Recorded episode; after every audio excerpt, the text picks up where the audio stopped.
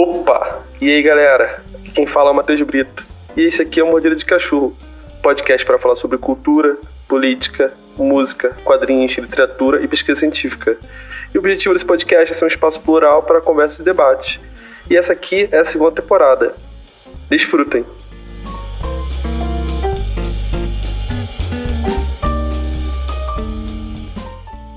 E aí, Marcos, bicho, excelente estar aqui falando contigo. Porra, disponibilizar seu tempo, os horários fudido aí, porra, foda. Obrigado, obrigado pelo seu tempo e se apresenta aí para quem não te conhece, fala um pouco sobre você, etc, etc, etc. E aí, Matheus, meu nome é Marcos Lamorro, é, sou cineasta, né, documentarista, educador popular, várias outras coisas aí a gente vai descobrir ao longo desse episódio. Pode crer, né? Na verdade, eu, eu, fico ainda em dúvida em saber o que você não faz, bicho. Toda hora eu me surpreendo. Porra, toda hora, caraca, eu tava, tava fazendo isso aqui agora. Outro dia eu me surpreendi, você tava fazendo um jogo. Eu falei, caralho, maluco. tô, tô fazendo. eu falei, caralho, mano, tá fazendo um jogo? De onde tirou essa porra, cara? Maneiro, foda pra caralho.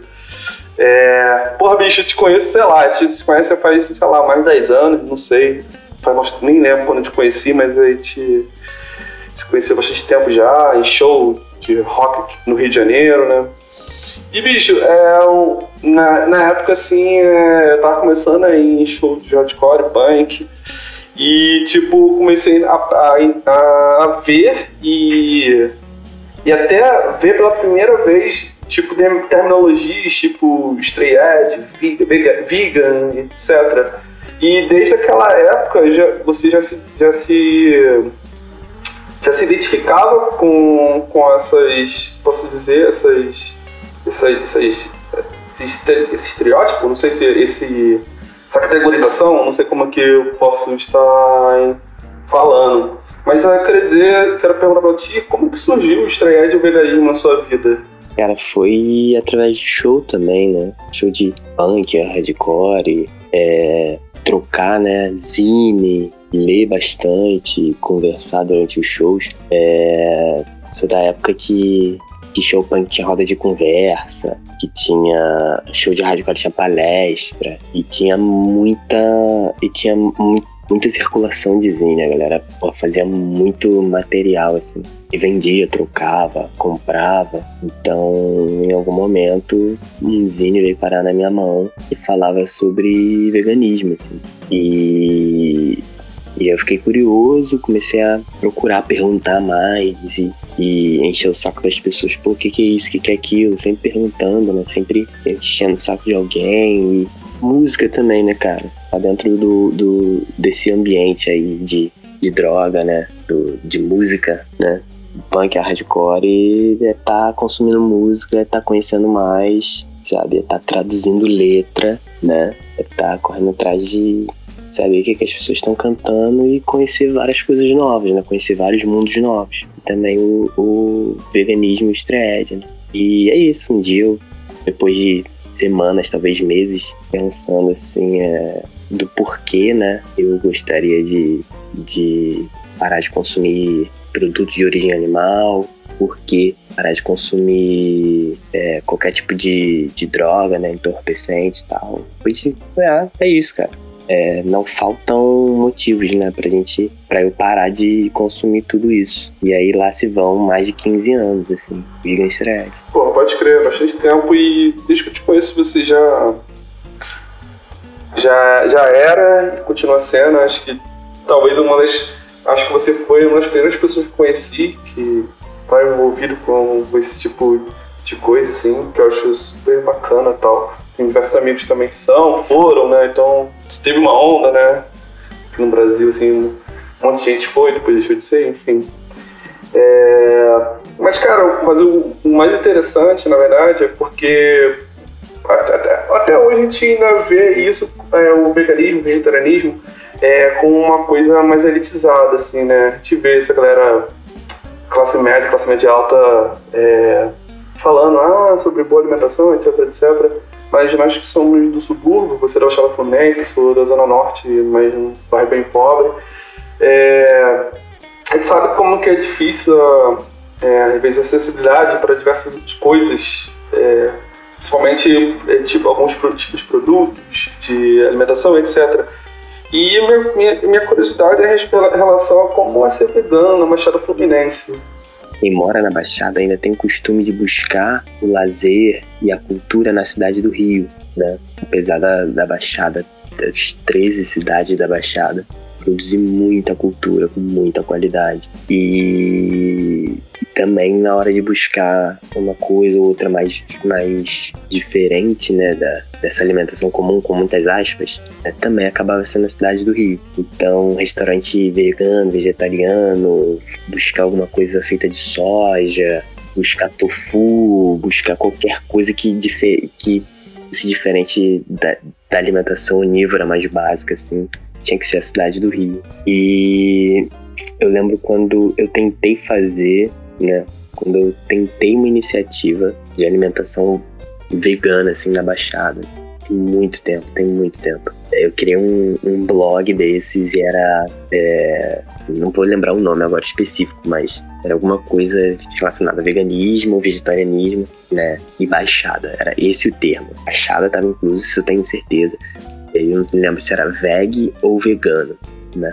As pessoas mandavam e-mail, mandavam mensagem para esse blog que tinha uma postagem, assim, que era uma coisa bem simples, que tava falando sobre veganismo. Inclusive, pessoas que eu conhecia, assim, é, é, conhecidos próximos amigos, mandavam mensagem é, perguntando sobre, sobre entrega de comida, sobre compra de produto, sabe? É, qualquer coisa que, que, que se fizesse há 15 anos atrás, há 20 anos atrás, repercutia bastante, porque sempre teve demanda. Né? Eu não fui o primeiro vegano de São João de Meriti, é, nem vou ser o último, claro.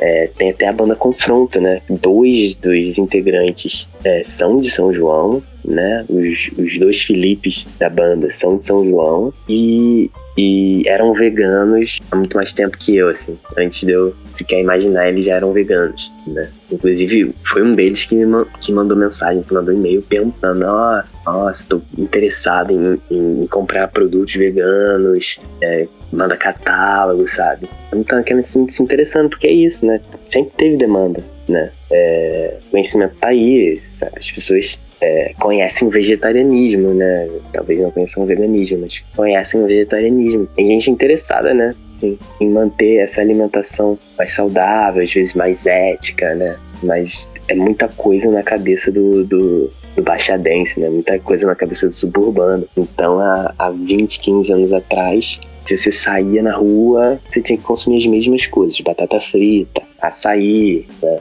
às vezes a gente que frequentava show, passava no mercado, comprava pão, comia pão com batata palha, pão com ketchup, sabe? Porque não tinha é, nada muito concreto, assim. Ou seja, era uma batalha. Mas, mas hoje em dia, hoje em dia tá bem mais fácil, assim. Tá? O acesso a tudo tá muito mais fácil, né?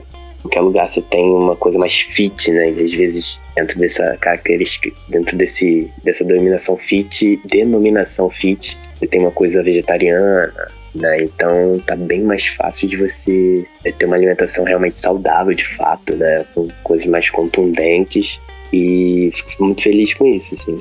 Apesar de veganismo ser uma coisa, né? E o veganismo que, que se vende ser outra, fico feliz de qualquer jeito. Tem, tem gente que tá de alguma maneira aí freando o consumo de produtos de origem animal. Pode crer, cara. E você já até entrou num, em outro ponto que eu tava para puxar, que seria se tu acha que a dieta vegana é mais acessível hoje em dia, e você respondeu que está mais acessível, né? Mas eu aproveitar esse engancho para falar sobre um outro ponto, que na verdade sobre a acessibilidade da dieta vegana, é porque é o seguinte, que eu vejo é, bastante gente, bastante gente não, uma pessoa ou outra comentando de fazer, é, tipo, como que eu posso dizer? É, boicotar essas marcas que fazem, que vendem produtos de origem animal, que fazem produtos veganos. O que você acha a respeito disso? Qual a sua opinião? Cara, veganismo, veganismo não é uma dieta, né, cara? É um estilo de vida, assim. É justamente boicotar é, uhum.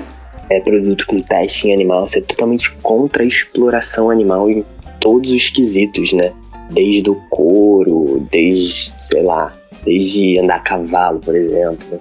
né? Usar animais para tração, tudo isso, né? Tá, tá incluído nesse estilo de vida que é o veganismo, né? E, e aí quando eu falo que, quando eu falei que o veganismo é diferente desse veganismo que se vende com produtos e tal, é justamente isso, né?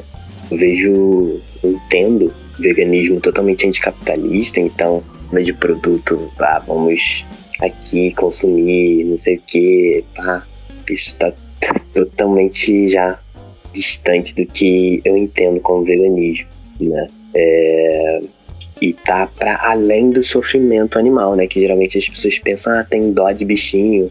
Pô, claro que eu tenho dó dos animais, né? Os animais são dos, dos próprios animais.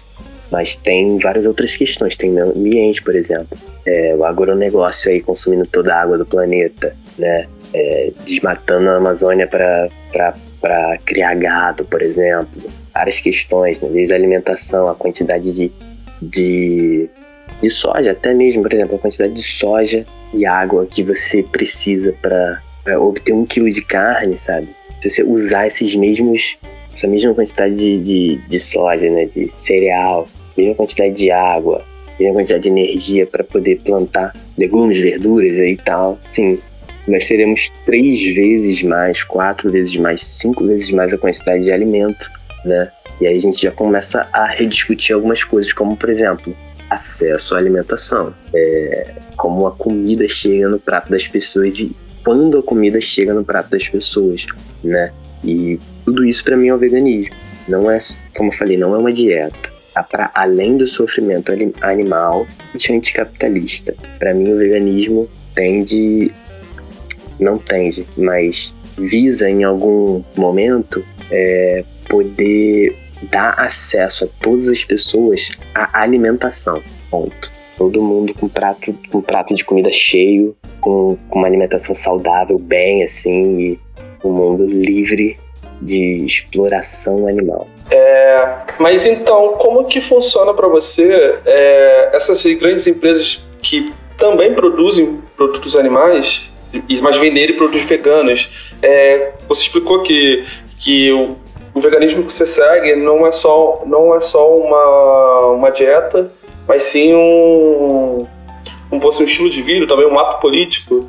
É, mas como que funciona isso em questão também de, de, de, dessas grandes empresas que produzem, que vendem, sei lá, assim, tipo Seara, não sei, elas pro, produ, produzem é, produtos é, com carne de animal e também se eles em algum momento produzirem produtos é, sem, carne, sem carne, produtos é, veganos, por exemplo. É, como, que, como que entra isso na sua cabeça? Como que funciona? Como, o que você acha que, que isso, isso é benéfico para, para o veganismo, a disseminação ou não? Como que, o que você acha a respeito disso? Cara, eu acho que, que acaba não sendo benéfico, né? Porque quero falar preguiçoso, né? Mas, mas acaba deixando as pessoas um pouco acomodadas, né? É, não vai o vegetariana, vegetarianismo estrito vai ser acessível a todas as pessoas. As pessoas vão poder consumir produtos que não têm nenhuma ori que não tem nada de origem animal. Mas o veganismo, né, esse estilo de vida, né, a pessoa, a pessoa que vai estar tá consumindo o hambúrguer de ervilha da Seara, hambúrguer de soja da Seara, ela não vai é, essa reflexão sobre sobre o meio ambiente, sobre a nossa relação com a comida, sobre a nossa relação com os animais, sobre o planeta, sobre várias coisas, vai essa reflexão vai demorar mais para acontecer, sabe? A pessoa vai tende a ficar acomodada, tipo, então a gente tem uma empresa, uma grande empresa que cria gado lá, que mata o gado, que faz mil alusões a churrasco, a churrascaria, ao animal morto e tal, não sei o que, mas aí tem uma linha vegana e aí tá tudo bem. Porque uma linha vegana, uma linha, né, aí no caso vegetariana estrita, né, é, vai poder chegar na casa da pessoa que tem a condição financeira de poder consumir o hambúrguer, né, e num pacotinho com quatro custa 30 reais, 40 reais. Tá tudo bem, porque, assim, eu sou totalmente contra e acho que, que, que não é tão benéfico assim, né? A galera algumas pessoas que eu converso, alguns amigos, assim, a galera sempre fala que, ah, mas pelo menos tá chegando, a pessoa tá ali, mas sim, a pessoa vai ficar acomodada. Ela vai querer consumir sempre, ah, mas essa empresa aqui é gostoso, é barato, né? Mas aí por trás a gente, a empresa continua produzindo produtos de, de origem animal, continua é, vendendo carne, sabe? Continua. E aí não, não muda muito, né? continua seguindo a mesma coisa, um impacto mínimo em todas essas questões aqui, em todas essas camadas que eu coloquei aqui de é, economia, ambiente. Então, concordo plenamente contigo, cara. E falando sobre acessibilidade, sobre se ter várias marcas agora produzindo, por exemplo, é, aqui no centro de São Paulo, nos mercados, eu, todos eles eu vejo vendendo algum produto desses, de alguma grande marca, etc, etc, etc mas, bicho, eu acho que não é acessível, não, tá ligado? Que eu acho que, que é os preços são bem abusivos, assim. Eu acho que, tipo, acho não, tenho certeza. Tipo, pô, sei lá, dois hambúrgueres na parada, a parada é, sei lá, 35 reais, uma coisa assim. Uh, eu acho que é, tá mais fácil de achar. Claro, também depende de onde a pessoa morasse, claro. Mas, é, mas ainda eu acho que os preços ainda não estão acessíveis. Então, então independente de, de, de ser eticamente imoral consumir essas grandes grandes marcas que produzem também produtos de origem animal, também ainda eu acho que não, ainda não é acessível financeiramente. É, e, cara, como você, é, na verdade, você não falou no podcast, mas vamos entrar nisso agora, sim, é que você está tá, tá na Suécia nesse momento, né? Como que é o acesso à comida vegana aí na Suécia, onde você tá? Fala um pouquinho a respeito, se der. Cara, eu, eu tô em Estocolmo, né, na Suécia, e, assim, todo lugar, seja mercado, seja mercadinho de bairro, seja aquele mercadinho daquele daquela galera imigrante que tá ali, porra, batalhando às vezes ilegal, seja qualquer lugar tem comida vegana. Tem leite de aveia, tem leite de amêndoa, vai ter o queijo vegano, qualquer lugar. Assim, a, a marca pode ser diferente, né? Mas vai ter, vai ter o, o a salsicha de, de ervilha, o nugget de ervilha, a salsicha de soja, o hambúrguer de soja, qualquer lugar. Qualquer lugar. É, o acesso, assim, é muito fácil. E os produtos não são. O preço não difere tanto. Assim, tem coisas que são mais baratas e tem coisas que são um pouco mais caras, mas assim, é muito fácil. Tem muita gente vegana e vegetariana por aqui, de verdade. Mas assim, mas com relação às pessoas que ganham na moeda local, é, é acessível financeiramente? Sim, acessível. Maneiro. Isso é bacana, né, cara? é aí que aí tem ainda um grande passo para o Brasil né, chegar nessa acessibilidade financeira, no caso de produtos industrializados, que são sem origem animal, né, na minha opinião. Uhum, aqui é. Então, Estocolmo, né, cara? É o norte da Europa. Então, aqui é muito mais fácil realmente produto industrializado, seja vegano ou onívoro, do que frutas e legumes. Tipo, as, as frutas e os legumes a variedade é bem pequena, comparado ao Brasil, por exemplo. Mas aí aqui tem, pô, a galera consome muita, muita carne, né? E muito produto industrializado, vegano ou onívoro.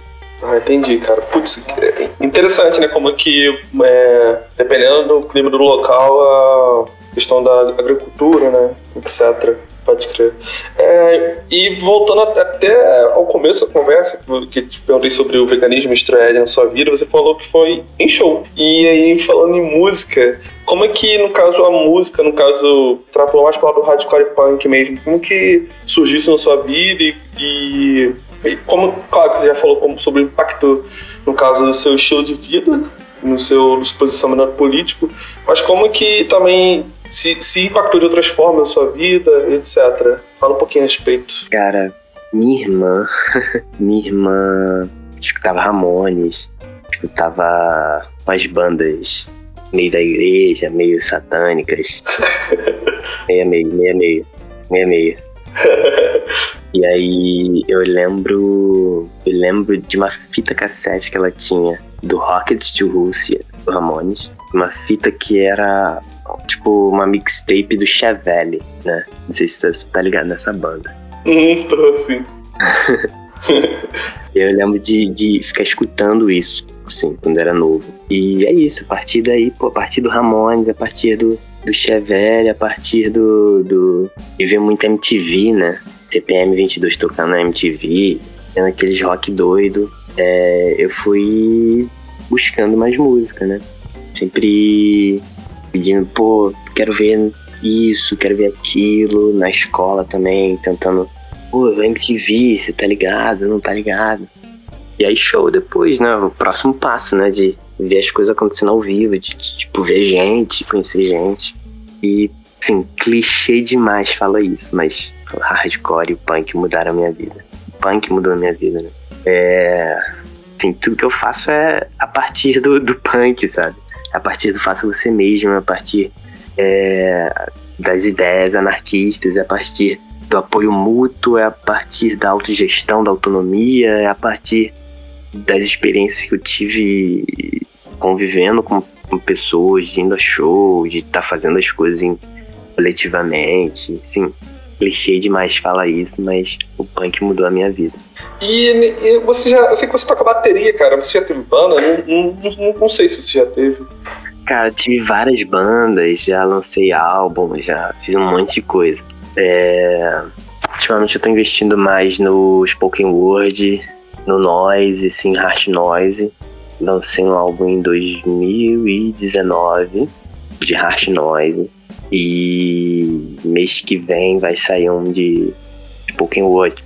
Spoken word meio, meio folk, meio alguma coisa. Que é um, a mesma trilha de um filme que, que vai lançar também. É, eu e uma amiga nós fizemos algumas modificações e, e gravamos assim em cima. Então a trilha do filme é mais ou menos esse EPzinho, quatro sons. São 15 minutos, quatro músicas. E aí tem umas palavras minhas lá. Pô, que foda, hein, bicho? Porra, tô curioso, hein? Eu curto pra caralho esse tipo de coisa. E eu acho, porra, maneiro mesmo. Interessante. E, e falando nisso, você é DJ, né, cara? Eu vi que você postou mais para tava fazendo transmissão em algum website na Europa de você tocando funk, outras coisas. Fala um pouco a respeito. Nem me considero DJ, né? Eu toco.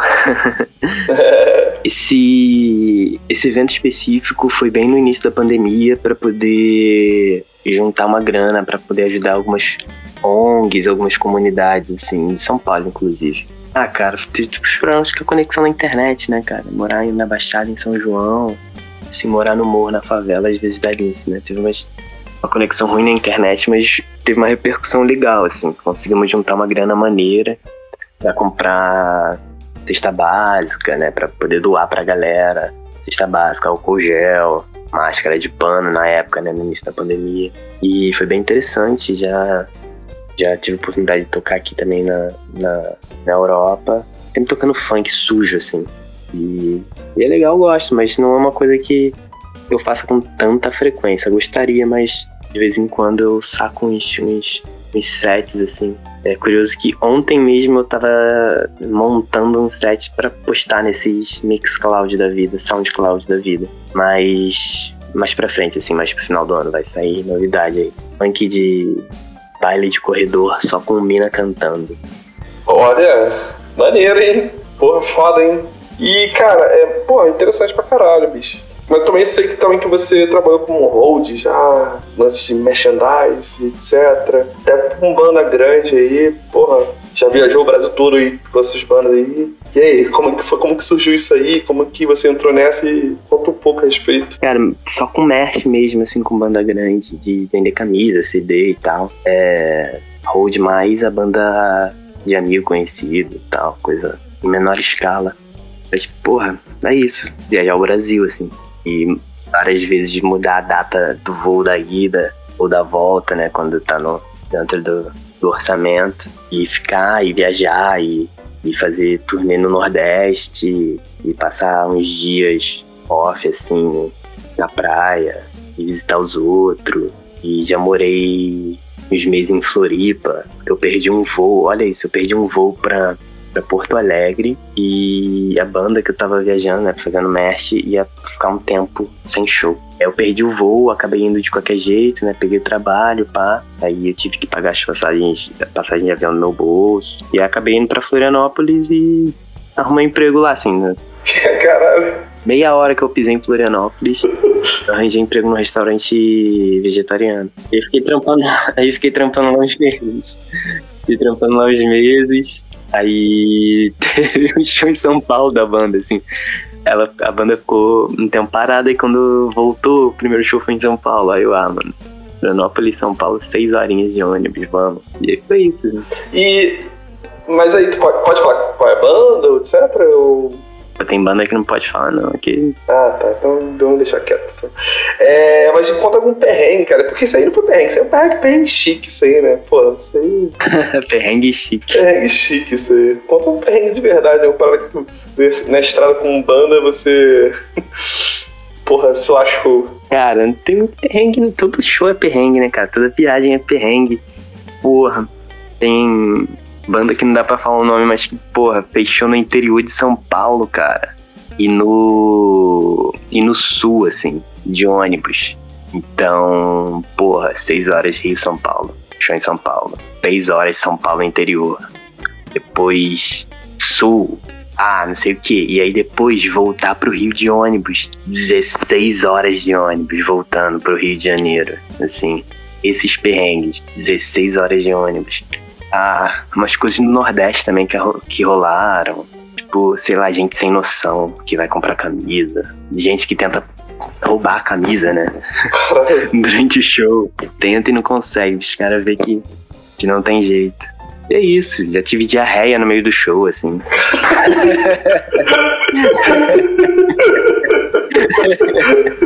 acontece, acontece. Caralho.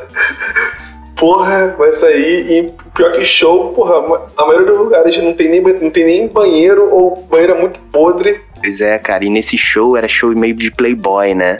Então tinha banheiro, mas os banheiros não, não, tinha, não tinha porta, né? Nas, nas, nas privadas não tinha porta. E não tinha assento.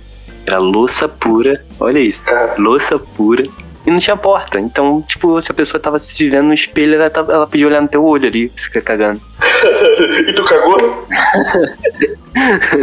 não, não caguei, não. Consegui segurar um pouquinho. E aí, um pouquinho, caralho, segurei pra caralho, passando mó perrengue, passando vergonha de não tá conseguindo, assim, ficar calmo e tranquilo, né? Eu acho até que as pessoas acharam que eu tava cheirando porque eu não conseguia parar de.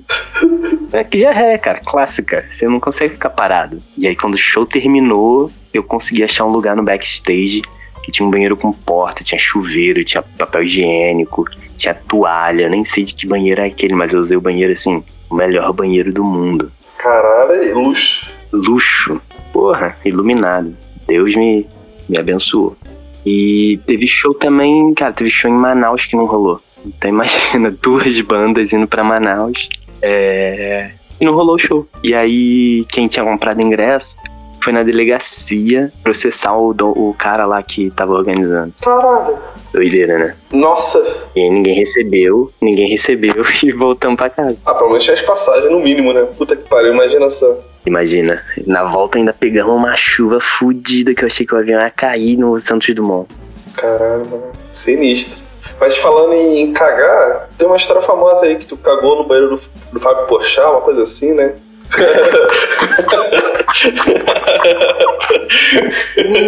É, cara, cara como, como, é que foi isso aí? Eu fui determinado a cagar no banheiro do Fábio Porchat, mas aí depois eu fiquei com dó porque eu pensei, cara, não é o Fábio Porchat que limpa o próprio banheiro, né? O que, que vai adiantar de eu cagar no banheiro do cara? Nada, mas rolou, rolou de qualquer jeito. É verídico. Mas qual foi, cara? Tu foi fazer o que lá? Foi no programa dele, ou coisa assim, né? Foi no programa dele que, que era gravado, gravado na casa dele. É uma boa.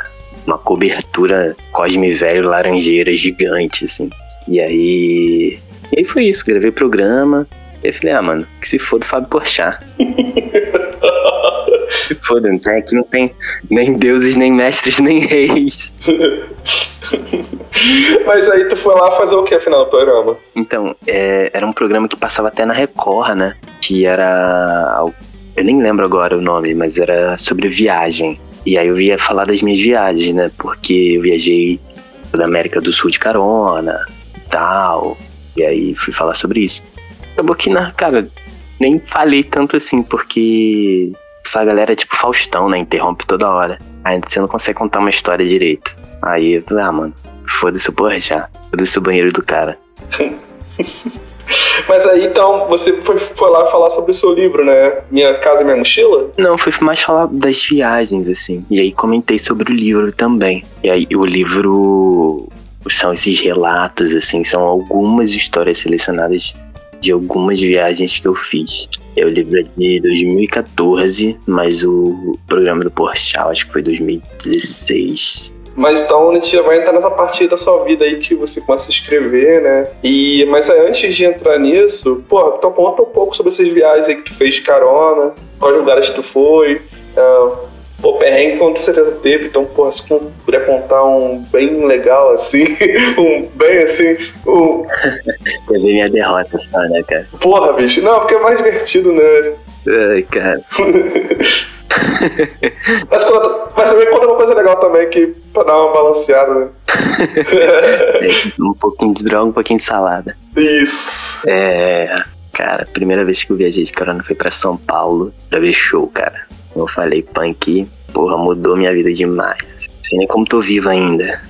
Mas. Ah, já viajei, assim. Já fui pra tudo quanto é lugar. Já. A vontade de fazer as coisas é maior do que a vontade de, porra, ficar em casa. Então, viajei bastante. De todos os países da América do Sul, com exceção daqueles ali do. que não que fazem parte da Europa, né? Tipo Guiana, Suriname e tal. É. Passei muito tempo no Chile, fui mais de uma vez para Bolívia, Colômbia é incrível. Quero voltar no Equador, que assim, não consegui. Acho que eu não consegui conhecer tudo que eu queria, né? É, e aí já viajei Brasil todo também, com banda, sem banda. Tem muito tempo no Nordeste. Já fiquei enfornado no meio da floresta, assim, também.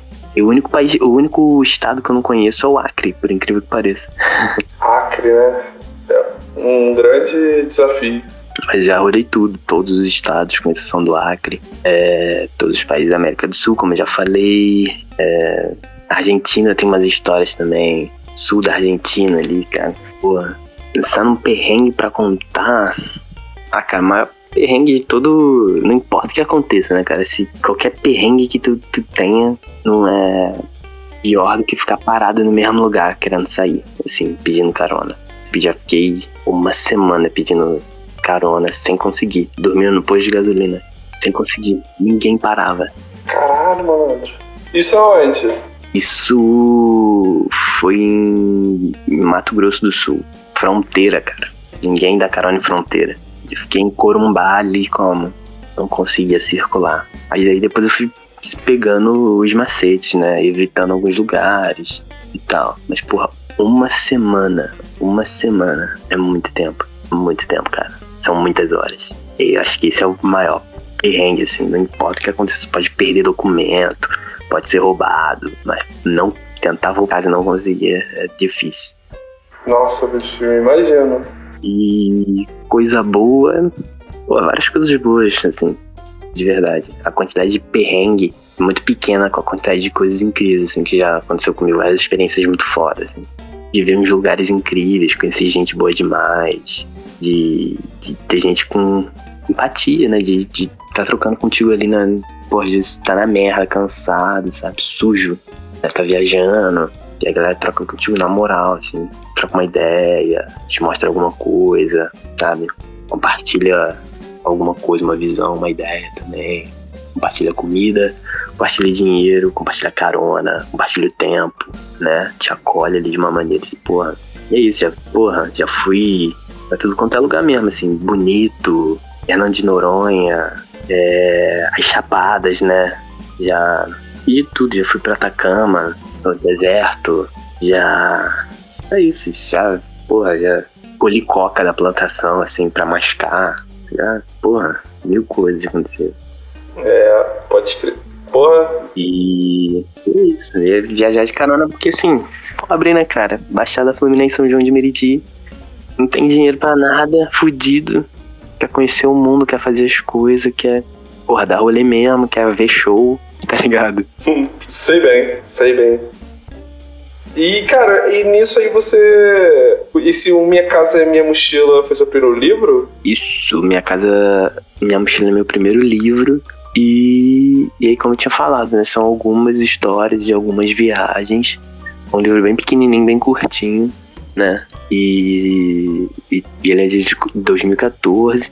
Rolou um financiamento coletivo, um catarse na época. E aí, tipo, 900 contas, assim, na época. Eu lembro que, porra, rolou uma doação de gente que, não conhecia, que eu não conhecia, né? E fiquei tipo, nossa, quem é essa pessoa? E teve uma repercussão legal, sabe? Pô, matéria, matéria em vários jornais, revista.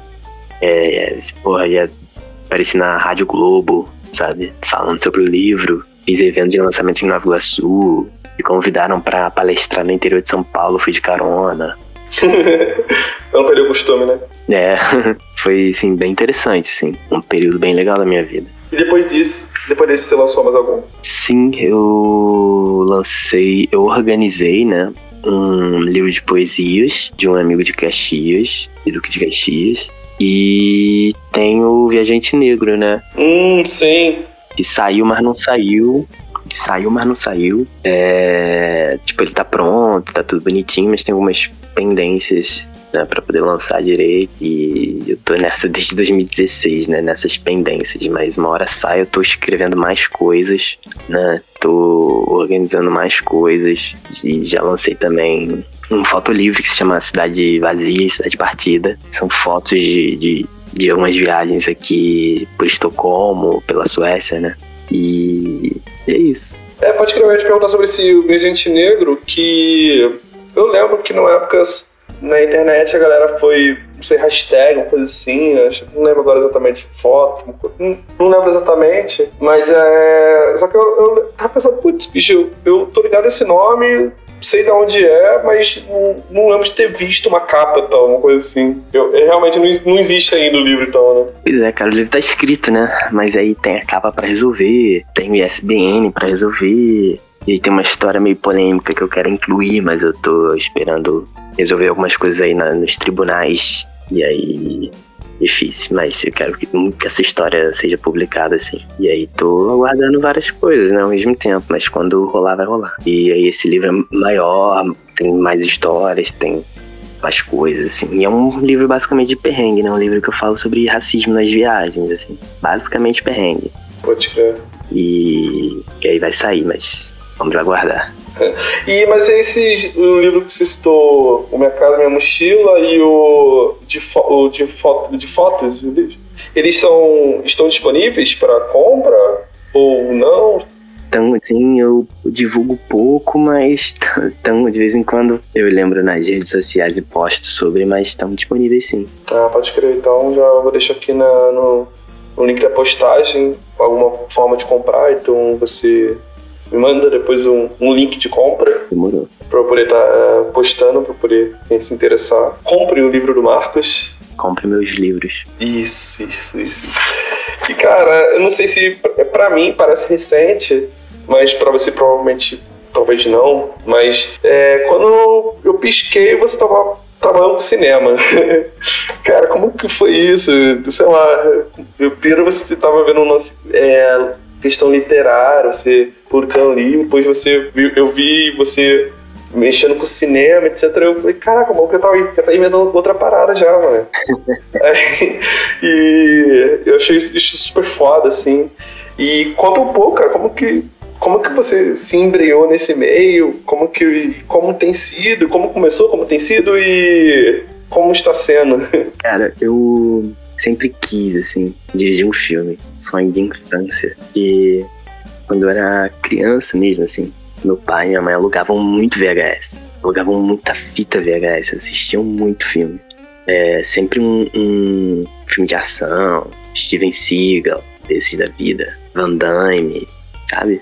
É, ou então Faroeste, minha mãe se amarra em, em, em Faroeste. É, filme de arte marcial também, sabe? A Vera, Aí eu lembro, cara, de. Eu lembro de, de ver filmes, assim, clássicos, tipo Titanic, sabe? É, o Rei Leão, Jumanji, sabe?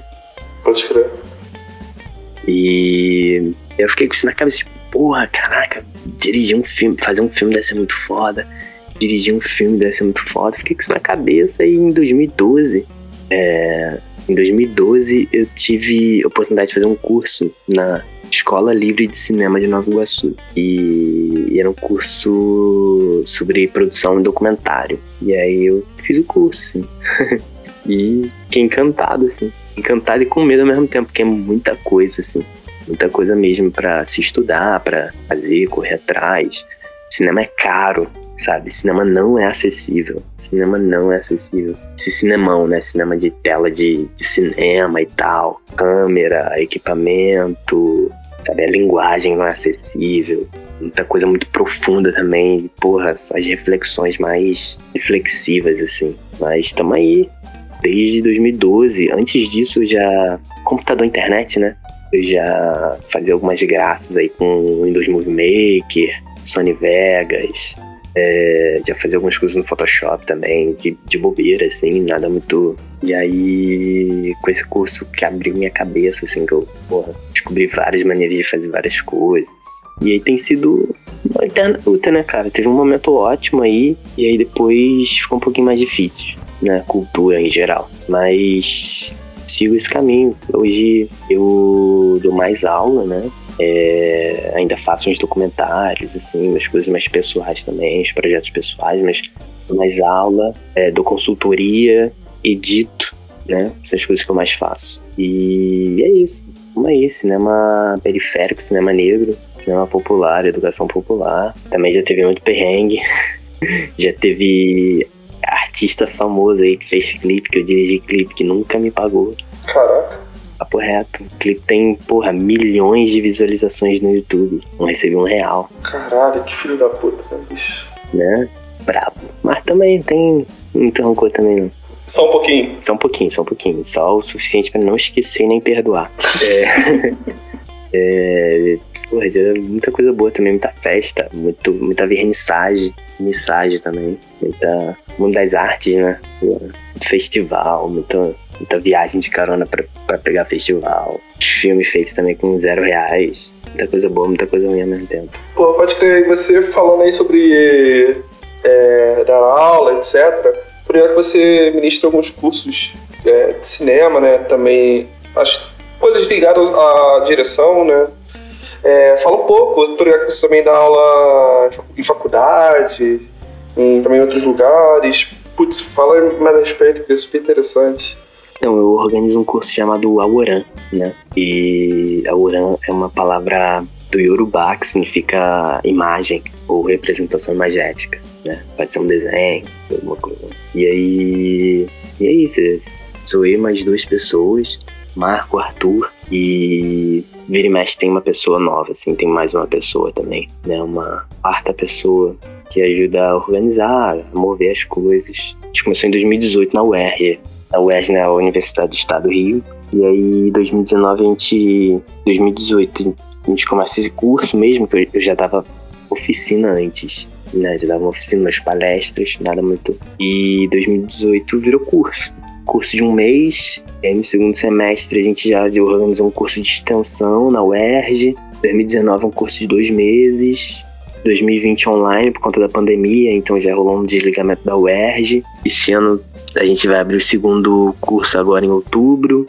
A gente já dei aula na UFMG, já organizei oficina na UFMG, é, já dei oficina na USP também, no espaço, né? Não ligado à USP diretamente, mas no espaço da USP. Já dei oficina, já rodei um pouquinho também, já fiz umas coisas é, em Minas, em Salvador, né? Na Bahia. E é isso, o curso tá aí, é gratuito. É, é produção audiovisual em geral, assim, tipo, você se inscrever no curso, você vai ver um pouco de roteiro, vai ver um pouco de direção, edição de som e vídeo, figurino, direção de arte, linguagem audiovisual, vai, assim, e vai pegar todos os macetes, assim, onde buscar mais informação, onde estudar mais, onde ver tutorial no YouTube, onde quem você tem que contactar, vai pô, pegar várias visões. Indicação de livro, de texto, a gente tem uma biblioteca virtual, então você pode baixar vários PDF bolados de cinema, de arte, de cinema negro, de cultura africana, cultura afro-brasileira. E é isso, tudo gratuito mesmo pra galera. Pô, fodaço, bicho. Porra, parabéns mesmo, que essa é uma iniciativa super maneira mesmo. e dar acessibilidade a, a quem não tem, né? É, da forma, de forma gratuita para tornar isso que é uma coisa, isso que o cinema, como você disse, é uma coisa elitizada, tentar tornar mais próximo da é, de quem de quem não tem dinheiro, a gente, né, que não, que não temos dinheiro, pessoas como nós, é, fodaço mesmo, cara, parabéns. E, mas, cara, como começou essa parada de seu interesse em ensinar? Porque beleza, você teve interesse em aprender cinema porque você ama cinema, porque você falou desde a infância, mas ensinar, como é que surgiu isso, esse interesse de estar ensinando? Cara, eu não sei direito também, não faço ideia, só aconteceu, assim. É que eu falei, pisquei o olho, eu já tava ensinando alguém, aí depois, pô, vem a reflexão, né, tipo, pô, se eu tivesse alguém que me ensinasse, cara, quando eu queria, sabe, porra estaria muito melhor agora, assim, teria, sei lá, realizado mais sonhos, né? E aí fiquei com isso na cabeça, tipo, realmente, cara, quando eu queria aprender, assim, que eu corria atrás, ninguém para ensinar, ninguém para me passar uma visão. Porra, várias pessoas que eu sabia aí dentro do meio do hardcore, que eu sabia que, que era design, trabalhava com alguma coisa, que tinha câmera, fazia várias perguntas bobas, assim. Ninguém nunca nem. Ah, mas aí. Que fazer um curso, tem que aprender, tem que fazer não sei o que, tem que correr atrás, sabe? Eu falei, ah, é isso. Aprendi, consegui fazer um curso, né? Pô, a partir desse, partir desse curso, desse curso, desse curso. Pô, peguei a visão, né? Já, já peguei umas ferramentas de como procurar algumas coisas para aprender por conta própria, né? Porque se você, às vezes você não sabe de certa coisa, não tem como você começar a do nada, sabe? Aprender, a procurar, a estudar. Você precisa saber mínimas coisas. Hoje, com, porra, o Google tá aí, tu faz qualquer pergunta boba pro Google, o Google mostra mil referências e a partir disso você vai. Mas, pô, antigamente não tinha tudo isso, né? Então era um pouquinho mais difícil. Hoje em dia, hoje em dia tá mais acessível, né? A galera tem.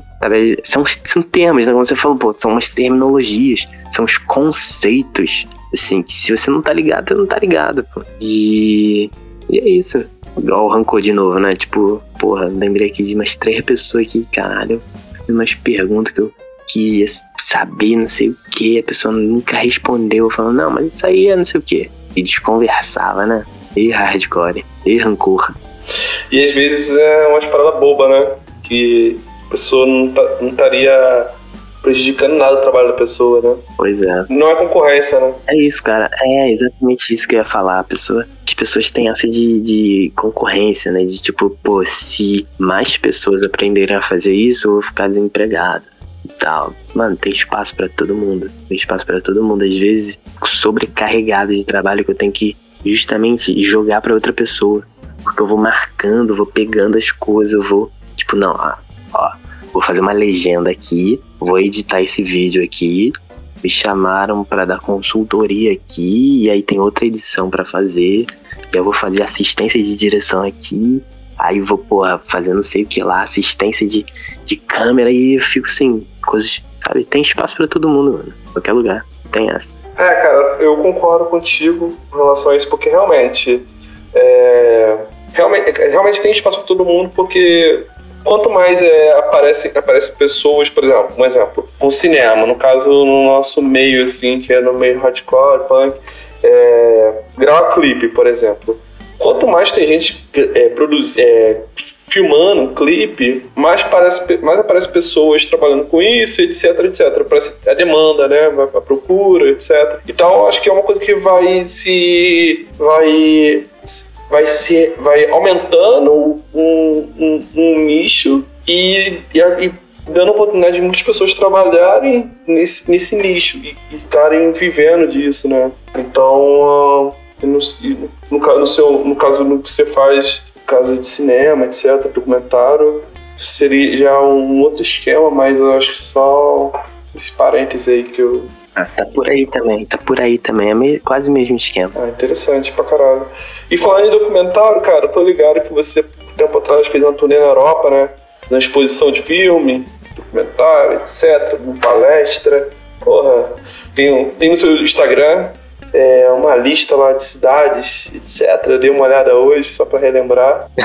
e fala um pouco sobre isso aí, cara. Pô, eu lembro na época, assim, quando saiu, eu falei, pô, que foda, mano. Tu deu, deu até palestra no, no Fest? Isso, Fest, pô. O Fest foi, assim, começo. Eu comecei por lá, né? Porra, foi, sim, vida de artista na parada. Tô brincando. É, que foda. Foi, porra, recebi. Ah, sai, posso, posso a modesta. Modesta. porra, recebi aquela pulseirinha dos três dias de festival, cara. Porra. Vendo mil bandas, assim, Shelter. É... Esqueci o nome daquela outra banda. Converge, Shelter, sabe? Vendo bandas que eu nunca achei que ia ver na minha vida, sabe? Tocando ali. Porra, e várias bandas brasileiras também, Ratos, Agrotóxico. É... E aí eu, porra, falei pra uma galera, rolou uma roda de conversa, exibi foto, né? Passei uns filmes meus e de uma galera. E aí a partir do Yapper, né? O Yapper é na Bélgica, né? No interior da Bélgica. E a partir do Yapper do Yapper eu consegui fazer umas outras datas, né? E, sim, nada muito grandioso, né, cara? Coisa pequena, assim, assim mas deu pra trocar uma ideia, conversar, falar sobre mediativismo, falar sobre produção audiovisual em favela, comunidade, periferia, falar sobre cinema negro, né, diáspora, falar sobre situação política do Brasil, falar sobre cinema, cinema, cinema mesmo, cinemão, né, sobre produção audiovisual no geral, uma galera de vários lugares do mundo, né, é, um texto completamente diferente do meu. Foi bem interessante, assim, eu aprendi muito, muito mesmo. E foi muito legal, deu pra fazer uns contatos, dar uma olhada, pra curtir o outono europeu frio pra caralho, que só chove. Interessante, rolezinho de carro, pá. Pô, que foda. Esperando a pandemia acabar pra, pra tentar marcar mais umas datas aí. Pode crer. E essa, você citou alguns pontos sobre a sua palestra. É, essas palestras, ela, elas em cada local era um, algum assunto diferente ou você ia seguindo com a mesma palestra é, em toda a cidade que você ia? Como que funcionava isso? O, como funcionava? Eu nunca preparo nada, nunca preparo nada. Eu chego, falo, nunca preparo nada. Papo reto. E, sim, eu costumo preparar alguma coisa, me preparar só quando eu vou fazer um trabalho bem específico, assim, que eu não me sinto tão confortável, que não tenho certa segurança. Eu vou, estudo, pá, não sei o quê. Ah, porra, pra trocar ideia com a galera, assim, passar filme e conversar. Chega nem ser palestra, mas roda de conversa mesmo, né? Uma roda, uma, uma mesa redonda, né? E é mole, pô. Passa dois filmes, passa dois trechos de filme, escuta a galera. É macete aí. Se quiser enrolar alguém, é só escutar o que a pessoa tem a falar e comentar depois. Não tem erro. Passa um, dois trechos de filme, pergunta, e aí, o que, que vocês acharam desse trecho de filme? Todo mundo vai falar e você, uhum, eu também gostei. Acabou, enrolou. Ou seja, era essa enrolação que eu fazia. Só conversar com as pessoas mesmo. Uma conversa normal, assim, mas com público, plateia, né? É. Conversa assistida. maravilhoso, cara, maravilhoso. É, esses, esses, esses curtas que você curta, não digo documentários, todas essas produções que você faz, tá disponível na internet? Cara, a maioria sim. Eu tenho um canal do YouTube que eu boto umas coisas mais pessoais, coisas pequenas, coisas que deram erradas, assim, que é o meu nome, né, Marcos Lamorro. E, e aí quando eu gosto do que eu faço, as coisas mais comerciais, trabalho, coisas de outras pessoas, e aí geralmente vai para festival, sala de cinema, sabe? Tem todo um circuito que corre antes de ir pra internet. Ah, digitando meu nome aí no, no Google, quem tiver interessado aí, curioso, vai achar várias coisas. Pode crer. Maneiríssimo, cara. Eu vou estar tá linkando também aqui na postagem. Cara, e você, porra, já nesse bate-papo aqui, é, vimos que você é um, um multitarefa, você tá sempre fazendo alguma coisa interessante nova aí. E, cara, tem algum projeto futuro?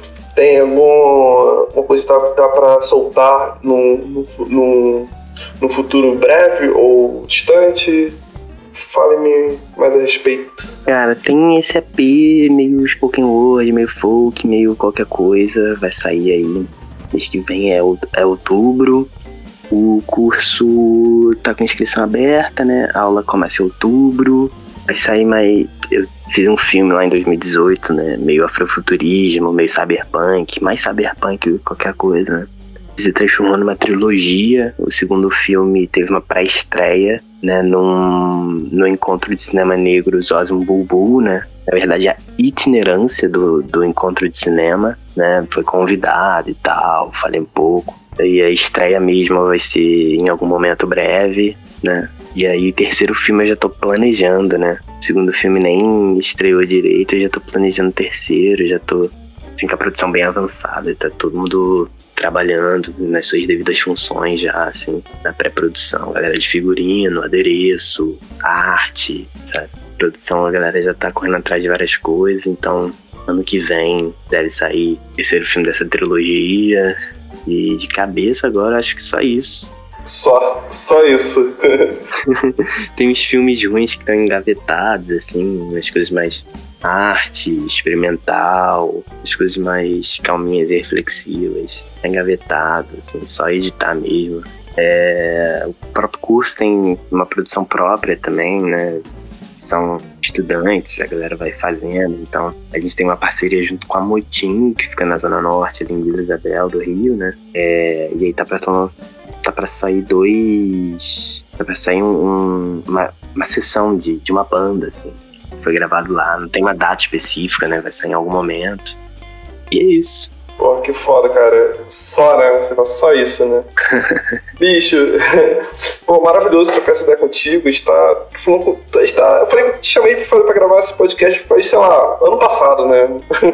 É verdade. Só que aí foi passando essas coisas aí, esses compromissos, você aí nesse fuso horário doido aí. E finalmente conseguiu se bater esse papo, cara. Porra, muito obrigado mesmo pelo seu tempo. E, cara, quer deixar um recado final? Alguma coisa que você acha que a galera vai gostar de ouvir a respeito? Enfim, o espaço é seu. É, não sei se a galera vai gostar de ouvir, não, mas quero agradecer, né, a você o convite. quero agradecer o convite, cara realmente, um ano aí pra poder estar tá aqui, né? O convite foi feito ano passado, então o ano já tá acabando. Pois é. Queria convidar a galera pra poder, pô, segue lá as redes sociais do curso, né? Algoran, Instagram, Facebook, é, LinkedIn, sei lá, mais o que. Tem tudo aí, tem os portfólios do, do, de portfólio. É, me segue também, quem quiser fofocar da minha vida, ver pratos de comida. É, sejam veganos aí, veganismo tá vencendo todo dia, né? É, quem quiser parar de fumar também pode parar de fumar. Quem quiser parar de beber pode beber. E quem quiser dar um tempo, malandro não para, né? Malandro dá um tempo. Mas pô, diminuir faz uma grande diferença para um monte de coisa, né? A gente tá vivendo aí esse mundo muito doido, com pessoas muito doidas, com sistemas muito doidos e corporações piores, né? Então, convite para a gente repensar nosso estilo de vida, não só na alimentação, né? A gente já faz isso o tempo todo, né? Mas convite pra galera dar um passo à frente aí pra aceitar Jesus. Não, tô brincando. É, é só isso. Maravilhoso, cara. Valeu mesmo e é isso. Valeu, cara. Valeu, gente. É nóis.